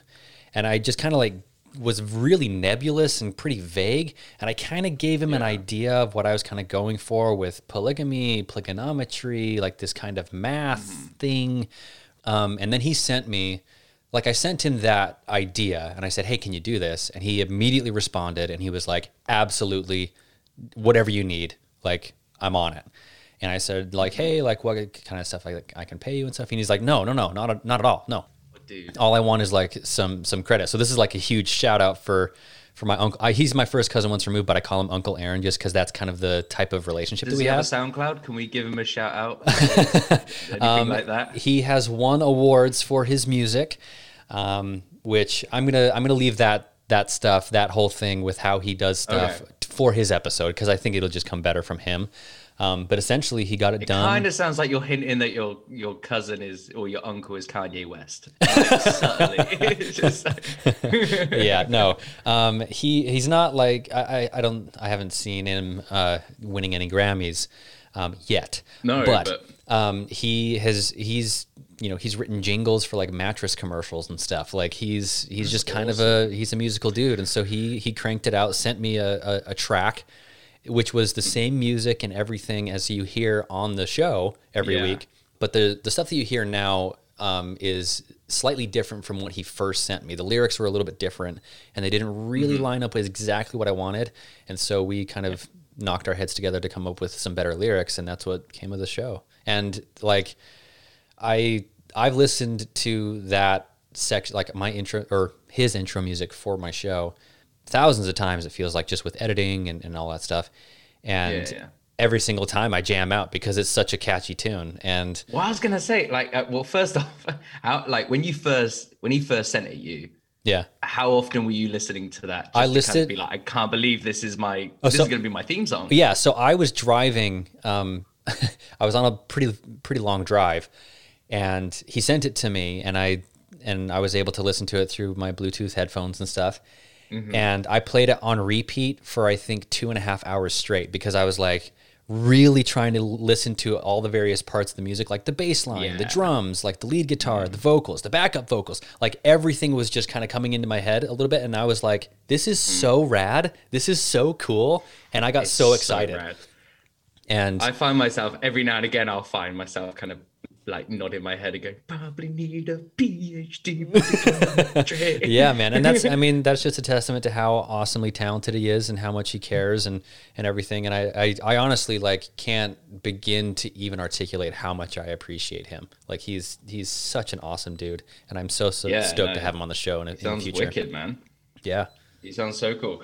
Um, yeah, because I remember when I, because obviously you'd been uh, talking to me about this podcast before you did it, on the kind of um, lead up to it. yeah, And then when you released the first episode, I didn't know about like that theme song, but I, but then I saw, okay, he's posted, he's posted his first one, and then I heard it, and I was like kind of blown away that how professional it sounded. yeah, And yeah. so because of that, my immediate thought went to how the hell did he find a song that had that was also called that had like trigonometry? So you it? thought that I just like, found of one that was already produced? Well, I didn't know about this. I didn't know about like all this. I just sort of automatically assumed that oh, he's found this song and somehow like It worked. got the rights to it. Then I asked you, and then, then I called you and I was like, dude, what's that song? And he told me, and I was just like, yeah yeah man like he he's the best he's the best there is you know and i'm i'm unbelievably fortunate to have him be a part of the squad and part of the team to kind of get this thing off the ground for sure yeah, no. On, on- terms of a jingle, it's just it's brilliant. it's it's it's amazing Um, and so he yeah he wrote he wrote the lead he wrote the lead song the little uh, down tempo that you hear right before the episode starts and the Mm-hmm. guitar at the end of the episode he wrote all of it so the dude's a beast Um. Okay. So I got another joke for you. All right. if you all right. let's hear it. This one. All right. this one's actually pretty good. Why did the Mormon cross the road to go knock on a door to get to the other bride? Oh, Jesus Christ, that one sucks. That's good. No, it's not. No, that's not good at all. No, because just because bride rhymes with side, that doesn't make it a good joke. Oh, it was. f- It's it's it's light. It's fun. I'm okay. I'm not saying that it's not light and and kind of lighthearted, but in terms of like quality of writing, in my opinion, that needs a little bit of workshopping. Like you need a you need a few more times on stage to see where the laugh is with that one. okay. uh, to get to the I other just don't bride. understand. Because the okay, so before you move on, like the the th- the way that you would have to tell that joke is you would have to be like to get to the other bride. uh, Like you have to really hit the bride part in order for people to get it. Um, all right, I'm, I'm going to read another joke because I like this one because it has to do with dyslexic people. And if that might probably explain my very poor reading to some of the questions. okay. I am very dyslexic. Okay. All right. The, dys- the dyslexic drug addict became a Mormon when he got hooked on LS on LDS. Okay. Even though I butchered the last little bit. Yeah, you did. You definitely put the cart before the Oh, horse on that one. Yeah. No, that's uh Um, yeah, you missed the gap. Even going to acknowledge that with a response. Um, why do Mormons get away with murder? Because they all share DNA.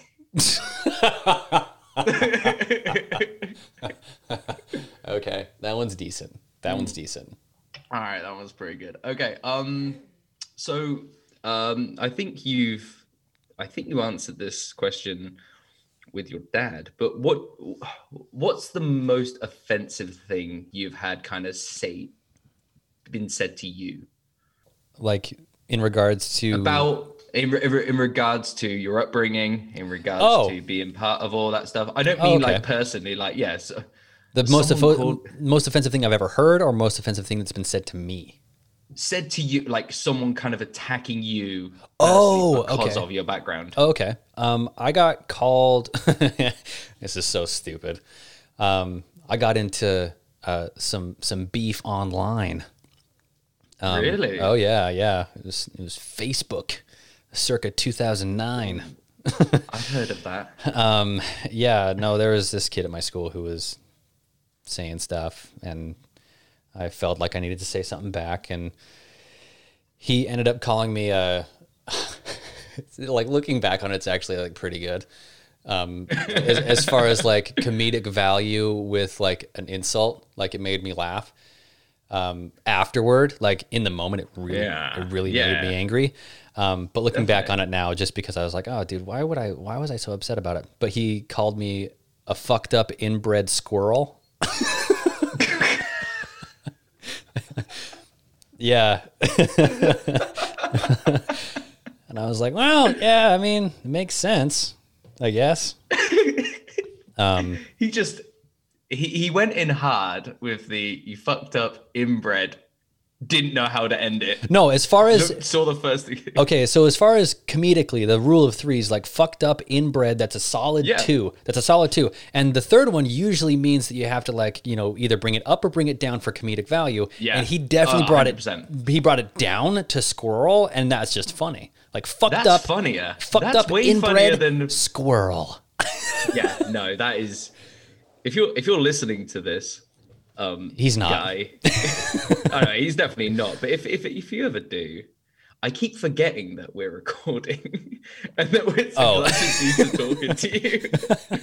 yeah, Chris. So so bef- so prior to prior to this podcast, um, last week when me and Chris spoke, uh, he said that he was going to put a sign behind him on his wall that just said "Stay on track" because of how much we just usually just go off the rails, and it was just like we need to remind ourselves to what are we doing? Yeah, exactly. No, so yeah, I want to. And yeah, if whoever is listening, I hope that if you want to be on the show, reach out. Like that would be great, and just know that I'm just want to just chat.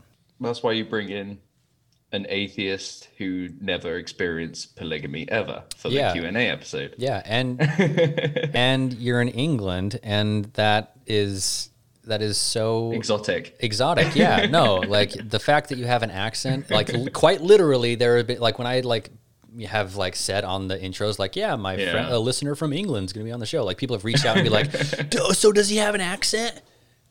It's No. like, no, it's it's it's Tom Holland, aka Peter Parker, doing a Queen's accent, Well- and that's the that's what Well, that's the thing because I, to me, I like I don't have in regards of England, I don't have an accent. Like I'm my Really? accent is the most boring. Yeah, in England, I'm just it's boring. I've got like nothing. It's just standard. It's just English.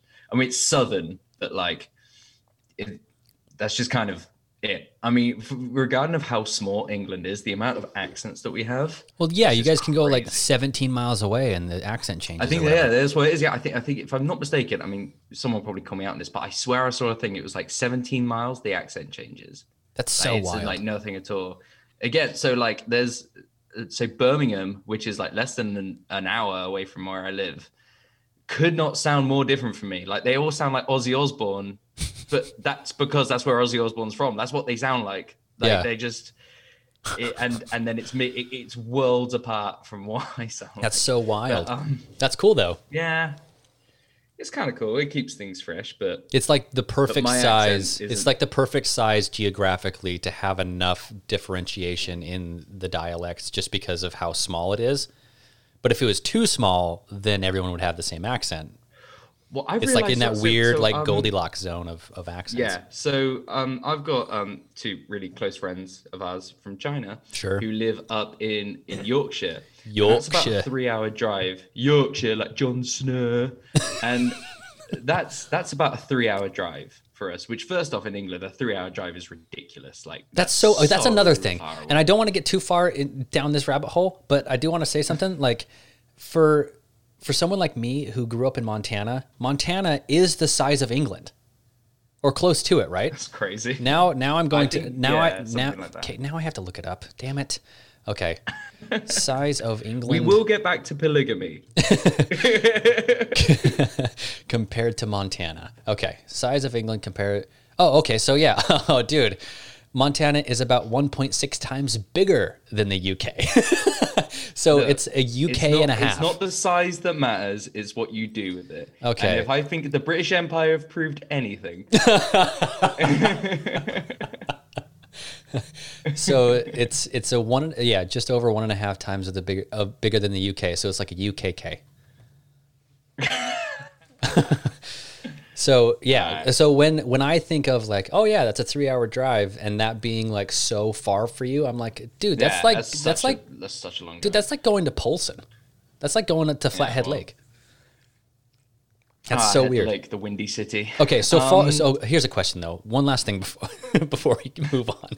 Uh, how? F- what's the shortest distance that you would drive for you to get a hotel to stay the night? Um, But a bit of a do you see what I'm saying though? well. Can't, uh, uh, yeah. Okay. What's the So, right, minimum right, amount all right. to where you would for sure get a hotel to stay the night because of the drive? Like I wouldn't. I would not commute back. Yes. Probably about three hours. Maybe about maybe two and a half. Like I might be like, well, I might as well stay there. But three hours, especially, I, I would never go there and then come back in, in a day. A three-hour drive, that six hours driving. That's that's ridiculous. Who that?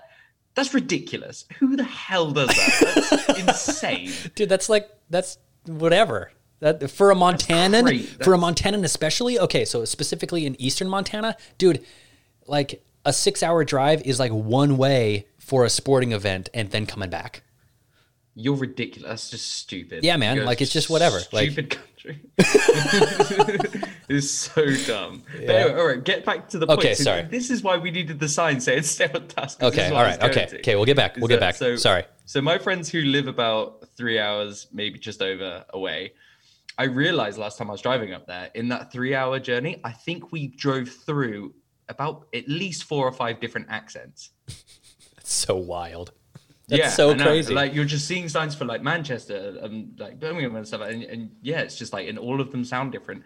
And I remember kind of driving, like you know, when I'm driving and then seeing the signs like come off here, in my head, kind of, and that like if I just turn off there and went to the first McDonald's or you know service station or whatever, like, I know what they will sound like, and that's why I'm going to carry on to the next one because I don't want to hear that. Like, oh, oh, because you have a preference in which accents you want to hear. There is huge preference in accents in England. What's There your what's your other than your own? What's your favorite accent in England? Irish? I mean, that's not England, but Whoa, whoa, whoa, whoa! You better be careful there, boy. Well, yeah, no, okay. I thought kind of meant like close. All right. Um, in in England, my favorite accent is probably East London. um. I don't like London accents. They're just a bit too. I know Cockney accents are fun. All right, which ones are the most funny? I can say my favorite accents, though, are kind of. Are kind of hard. I, I, I, I like people from. I like the Cockney accent because it's funny. and sure, It's cheeky. that's like the southern accent Um, in the U.S. Yeah, yeah, yeah. yeah. Um, other than that, I'm not like a huge fan. Welsh accent's great, but again, that's not England. That's the UK if we're counting the UK. Sure, sure. And the Scottish accent's hilarious as well. Um, So one Yeah, no. okay, before we get back to the whole point of this podcast episode, I have one last question. All right, shoot. When did you realize that England is the America of Europe? We've always been very aware. um, it's ingrained in us. Like the thing about England, right, is that we the weather is terrible almost all the time. Yep. Summer, we basically we have a week in summer. We we have a week that we call summer, shall I say, and then that's it. Um, it's not great. Um, we never usually do amazing like in the World Cup as well. Like football, we should be incredible at. This is English football, soccer, actual football, football. We're talking about. We should be a lot better than we are. And Soccer. We're terrible. Um, no, It's definitely soccer. no. Yeah, it's soccer. It's. Football. Okay. Anyway, anyway, anyway. It's your podcast. I feel like I should just be like, all right. No, this is what. The, okay, we talked about variety and how we want to introduce variety to the podcast. This is that variety. Continue soccer. We've lost so many listeners at this point. Okay. Okay. um, yeah. So and, and so we have a thing called the Eurovision Song Contest, which um, I don't know if you heard. I like I, not many Americans knew about it until recently because there's a film, there's a Will Ferrell film Oh yeah. about it. It's on Netflix. Yeah, yeah, Yeah. So the Eurovision Song Contest is basically it's all the countries in Europe. It's a big singing contest, but now Australia are in it, and there's a few other countries that aren't actually in Europe that we've kind of been like, all right. Um, Well, yeah, because Australia is basically England's Hawaii. So I mean, pretty much. Yeah. Yeah. Yeah. Um, uh, anyway, so they um, so we have a so it's all the countries in Europe. They put forward uh, a, a musical act, and all the other countries vote on who has the on, best? on who won. Yeah, yeah, and it's all live. So every country in Europe is watching it at the same time, Sure. um, and everyone's voting in and everything. And then basically they say who won. And England, we used to do really well in like the seventies, and we haven't won for about for years. I mean, it might be about 20, 25 years. So we've ne- we've never even placed like anywhere. And it's basically, and sometimes our musical acts they are pretty shite, but they, they it's kind of the point. But uh, I don't watch the musical acts, but I watch it every year. I like watching the amount of points that the other countries give each other because that's always political. It's like Germany will always give a suspicious amount of points to Poland. It's kind of like it's things like that. Like, That's incredible. yeah, it's it's always things like that. It's always like like um it, it's like it's like France don't receive any points from us and Italy, and mo- actually most of Europe, but we we receive like pretty much nothing. But we kind of do the thing that we give Ireland. We usually give Ireland quite a lot of points because we're kind of like, come on, we're like, and they give us nothing. Of course. So- oh, that's incredible. We're always aware like we're just that, that's the thing american patriotism like is just it's so that it's so fascinating to me because it's just something we're not we're, we're just it's not built in us at all to kind of be like Oh, man, we're number one we're like we're like oh we're probably like sixth we're okay with that like No, I think yeah, if no. we're lucky that that whole idea is part or I don't know. I guess you can chalk it up to like American optimism, but taken too far. it really shows in our comedies. If you watch like comedy shows, like English comedy versus American comedy, that sort of mentality is like it's. If you watch the English Office and the American Office, it Sure. just that whole kind of like thing in you. It's just like we're just not great. Like everything in England's just a bit shit, and we're a bit shit, and we're just we're not nut, we're not really much. It really shows because it's just like that's just how it is here, you know. Yeah. But we all just kind of accept it. Like I hope you know, by the way, I hope you know that like you are providing so many listeners who have never really interacted with someone from England a really interesting perspective on what it's like to be English. I mean, it's not very good. I Yeah. mean, okay, all right. So let's get I back mean, to the I mean, let's n- n- nowad- I, it's probably easier to be English nowadays than it is to be American. I will say that. Okay, fair enough. I'll give you that one. But We can- okay, yeah, let's okay. get let's right. get back to the question Let's get back because that was whole like twelve minutes of yeah. Okay, Yeah. all right. um. Okay. So, uh, temple garments. Was that the question? That is the question. Temple garments? Question mark. Okay, uh, so they are So known. this is something I've heard about. Uh, Okay. You've mentioned it Mhm. in the podcast, and I didn't think it was real. Okay. I still don't really. they I'm are real. Kind of like there's that's not no way. They they are real, one hundred percent. so ex- explain temple garments. Okay. Again, these are all elevator pitches. Quick. Yep. Like, and okay, so if there has been any question that you feel like I haven't given enough justice to or didn't explain thoroughly enough, the caveat that I want to say is like, Google it, like, look for your own answers. If I'm off, like, tell me. I want to be right about stuff. Well, In I regards to this Wikipedia specific page thing. of it right now, but I want to hear you say it. Okay, so then you'll be able to, yeah, you'll be able to fact check me. Okay, so All right. uh, back in the day, um, garments were kind of introduced as this. It's a symbolic representation of the covenants that you make with God when you get married or when you start to go on your mission. Um, in the AUB, since we don't have missionary work in the AUB, um, it's specifically for when you get married. But in the mainstream LSD church, uh, Sweet. they uh, Mormon missionaries uh, get them before they go on their mission. Um, Okay. but it's they have been they have changed a ton since the beginning. So in the beginning, uh, they were wrist length and ankle length. Um, it was basically a uh, satin, very nice material, very well made um, jumpsuit, where you had like ties in the front and you had various symbols at or embroidered into like various parts of the chest and the stomach and the knee and like, I mean all of that has its own sim- symbolism, which I don't need to get into. Essentially, what it represents is you keeping your promises with God and uh, using it as a symbolic, sometimes literal, um, barrier against temptation and Satan's Satan's work. So you can kind of think of it like this. It's kind of talked about as this armor that you have against Satan because you are. It's a reminder to keep your covenants, and if you keep your covenants, then Satan can't tempt you. Um, so that's how they kind of draw the logic between you know a temple garment and armor.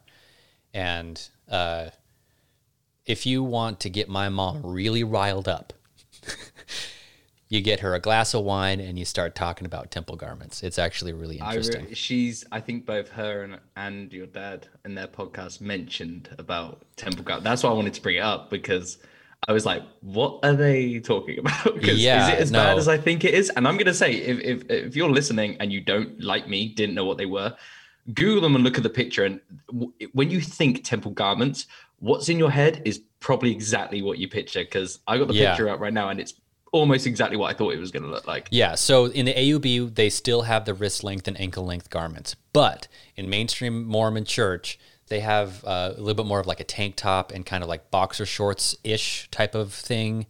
Um, And and it's just been modernized because I mean, when you uh, like I go back to earlier, like we in the AUB are pretty blue collar folks. A lot of you know hard Yeah. labor jobs. They're framing houses. Like I framed houses. Like you know what I mean. So Yeah. there's there's a ton of that. But then when you are true and faithful and you're on a roof laying shingles in July mm. and you're wearing a jumpsuit underneath that is wrist length and ankle length and it needs to be covered by the way. So you're wearing long sleeve undergarment, long sleeve overgarment, long pants and everything else. And I like there's a very distinct visceral intense connection in my brain to polygamist men and sweat. Like that's Oh, that's just a thing in my brain for some reason because of that. But apparently um apparently temple garments are sometimes derided as magic underwear by Yeah, so- non-mormons yeah, so non Mormons call it like the magic Mormon underwear, or the, what I like to call them the Jesus jammies. I think that's a great. yeah that's yeah I think that's hilarious. But well you you were telling me about how you would have to like keep them on whilst you're getting changed okay, so yeah, that part is if you want to take it like pretty hard nosed oh, type okay. of type of thing. Um, not a lot of people did that, but I've heard that if Yeah. you truly, truly are in, super intense about that belief, um, then you take off half, like you, you slip out your left arm and your left leg while still keeping on Yeah. your right arm and your right leg. And then you get into your new set with your left arm and then you take off the right side and then you jump in. So you're never not, it's like never nude, right? The only time you take But them off for- is if you shower. So do you still wear them when you are married? Yes. Okay, so then how do you have sex? That's the obvious question. I'm going to ask it. Sure. Um, I don't know. because I've never worn them. I've never been given them. I haven't made those covenants with God, and I don't plan to. Um, and if Ah, go on. and It'll if there's for a laugh, like get back For converted, like dude, Yeah. there- it won't be able to cover my tattoos. Like I can't. Um, yeah, know this podcast. no, uh, I'll I'll have to ask my parents that one. Um, but Please do. We'll all be listening with a keen ear. yeah, I they make it work. Well, I, that's all I can say. Yeah.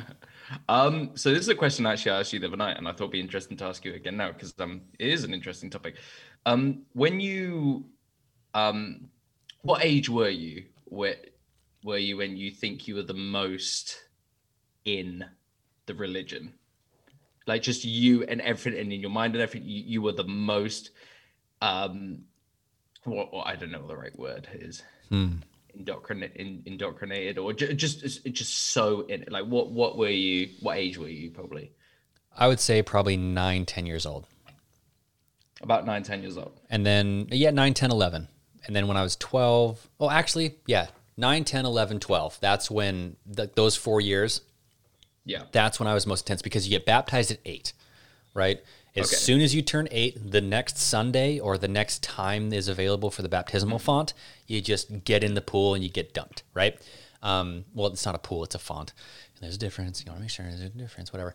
But um, yeah, so after you get dunked at eight years old, um, like a chicken nugget, bloop, uh, uh, you.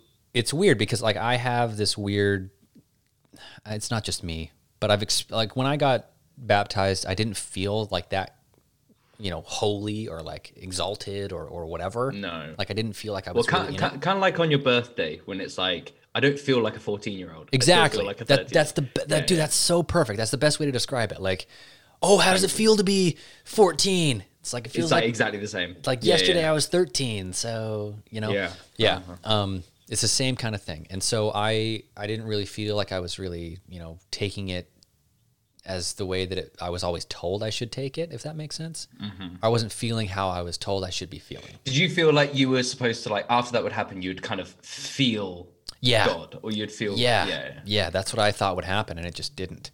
And I didn't really ask anybody about it because I didn't feel like it was, you know, super important. It was just kind of like, well, it'll happen, you know, like God works in mysterious ways. Like that's what I was telling myself Mm-hmm. at eight years old, like eight, like eight years yeah old. that's crazy Um, and then after a year, two years, I was like, you know, I was all about it.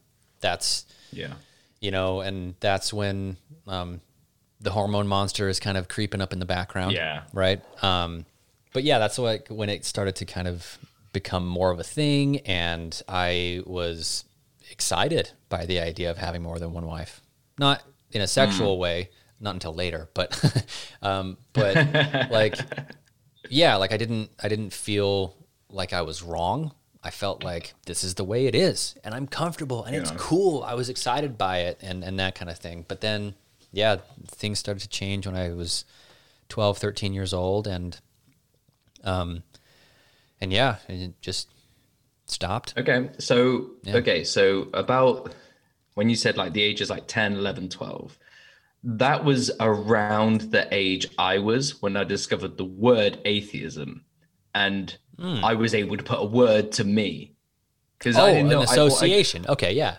Not like it's Yeah, a, I it's a place where you can go for meetings, Well, but no, like I- a thing that you can self-identify with. Yeah, I got gotcha. yeah, like suddenly it was, it was, it was, I was around, I was, I don't know, it was somewhere between 10 and 12 where I discovered the word. I, think it was my dad that told me. He was, he was the one that said, I'm an atheist. And I was all, he said, I don't believe in God. And I was like, oh, so that means that I because I always knew that I didn't believe in God. It was it was always like, but but suddenly there was like a word that was like I'm that, and it was like you kind of like identified and like or definitely at that age I like grabbed on it and I was like I'm an atheist because it was just like. It was some sort of identity, I guess, at the time. And at the time, Yeah, I was like yeah. a really big grunge kid, and I was really into like you know like Metallica and Slipknot, and I was a metal guy and everything. So, my question to you is um, that so if we'd met each other at 11 or 12 Yeah. do you think we would have been friends No, not at all. you don't think so Not at all. Not not whatsoever. You were the devil, dude. You listen to rock music, you have black on your fingernails, and you're a boy? What? Yeah but uh, yeah, yeah all right, You were wearing did wear black eyeliner and shit? i was wearing eyeliner yeah You're wearing eyeliner, you're so dying, hot. you you're di- i was so sexy i peaked early makes me feel so uncomfortable. Um, but like, yeah, you're dyeing your hair red. You're wearing a black Yeah. shirt and a red tie. Like you're listening to Green Day, dude. That's hardcore.